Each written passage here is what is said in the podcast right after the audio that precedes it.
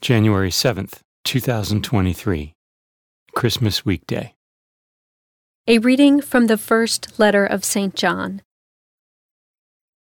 Beloved, we have this confidence in him that if we ask anything according to his will, he hears us.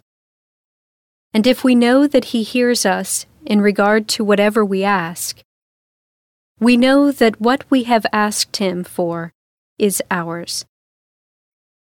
If anyone sees his brother sinning, if the sin is not deadly, he should pray to God, and he will give him life. This is only for those whose sin is not deadly. There is such a thing as deadly sin about which I do not say that you should pray.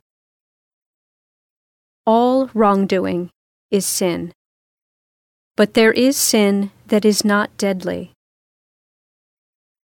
We know that anyone begotten by God does not sin, but the one begotten by God he protects, and the evil one cannot touch him. We know that we belong to God, and the whole world is under the power of the evil one. We also know that the Son of God has come and has given us discernment to know the one who is true. And we are in the one who is true, in his Son, Jesus Christ.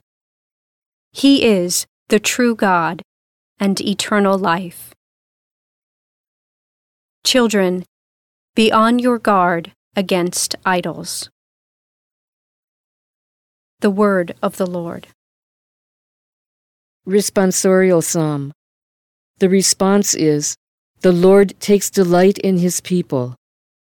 Sing to the Lord a new song of praise in the assembly of the faithful. Let Israel be glad in their Maker. Let the children of Zion rejoice in their King. The Lord takes delight in his people. Let them praise his name in the festive dance. Let them sing praise to him with timbrel and harp. For the Lord loves his people, and he adorns the lowly with victory. The Lord takes delight in his people. Let the faithful exult in glory.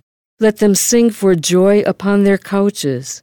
Let the high praises of God be in their throats this is the glory of all his faithful. Alleluia. The Lord takes delight in his people. A reading from the Holy Gospel according to John. There was a wedding at Cana in Galilee, and the mother of Jesus was there. Jesus and his disciples were also invited to the wedding.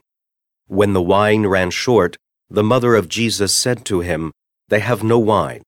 And Jesus said to her, Woman, how does your concern affect me?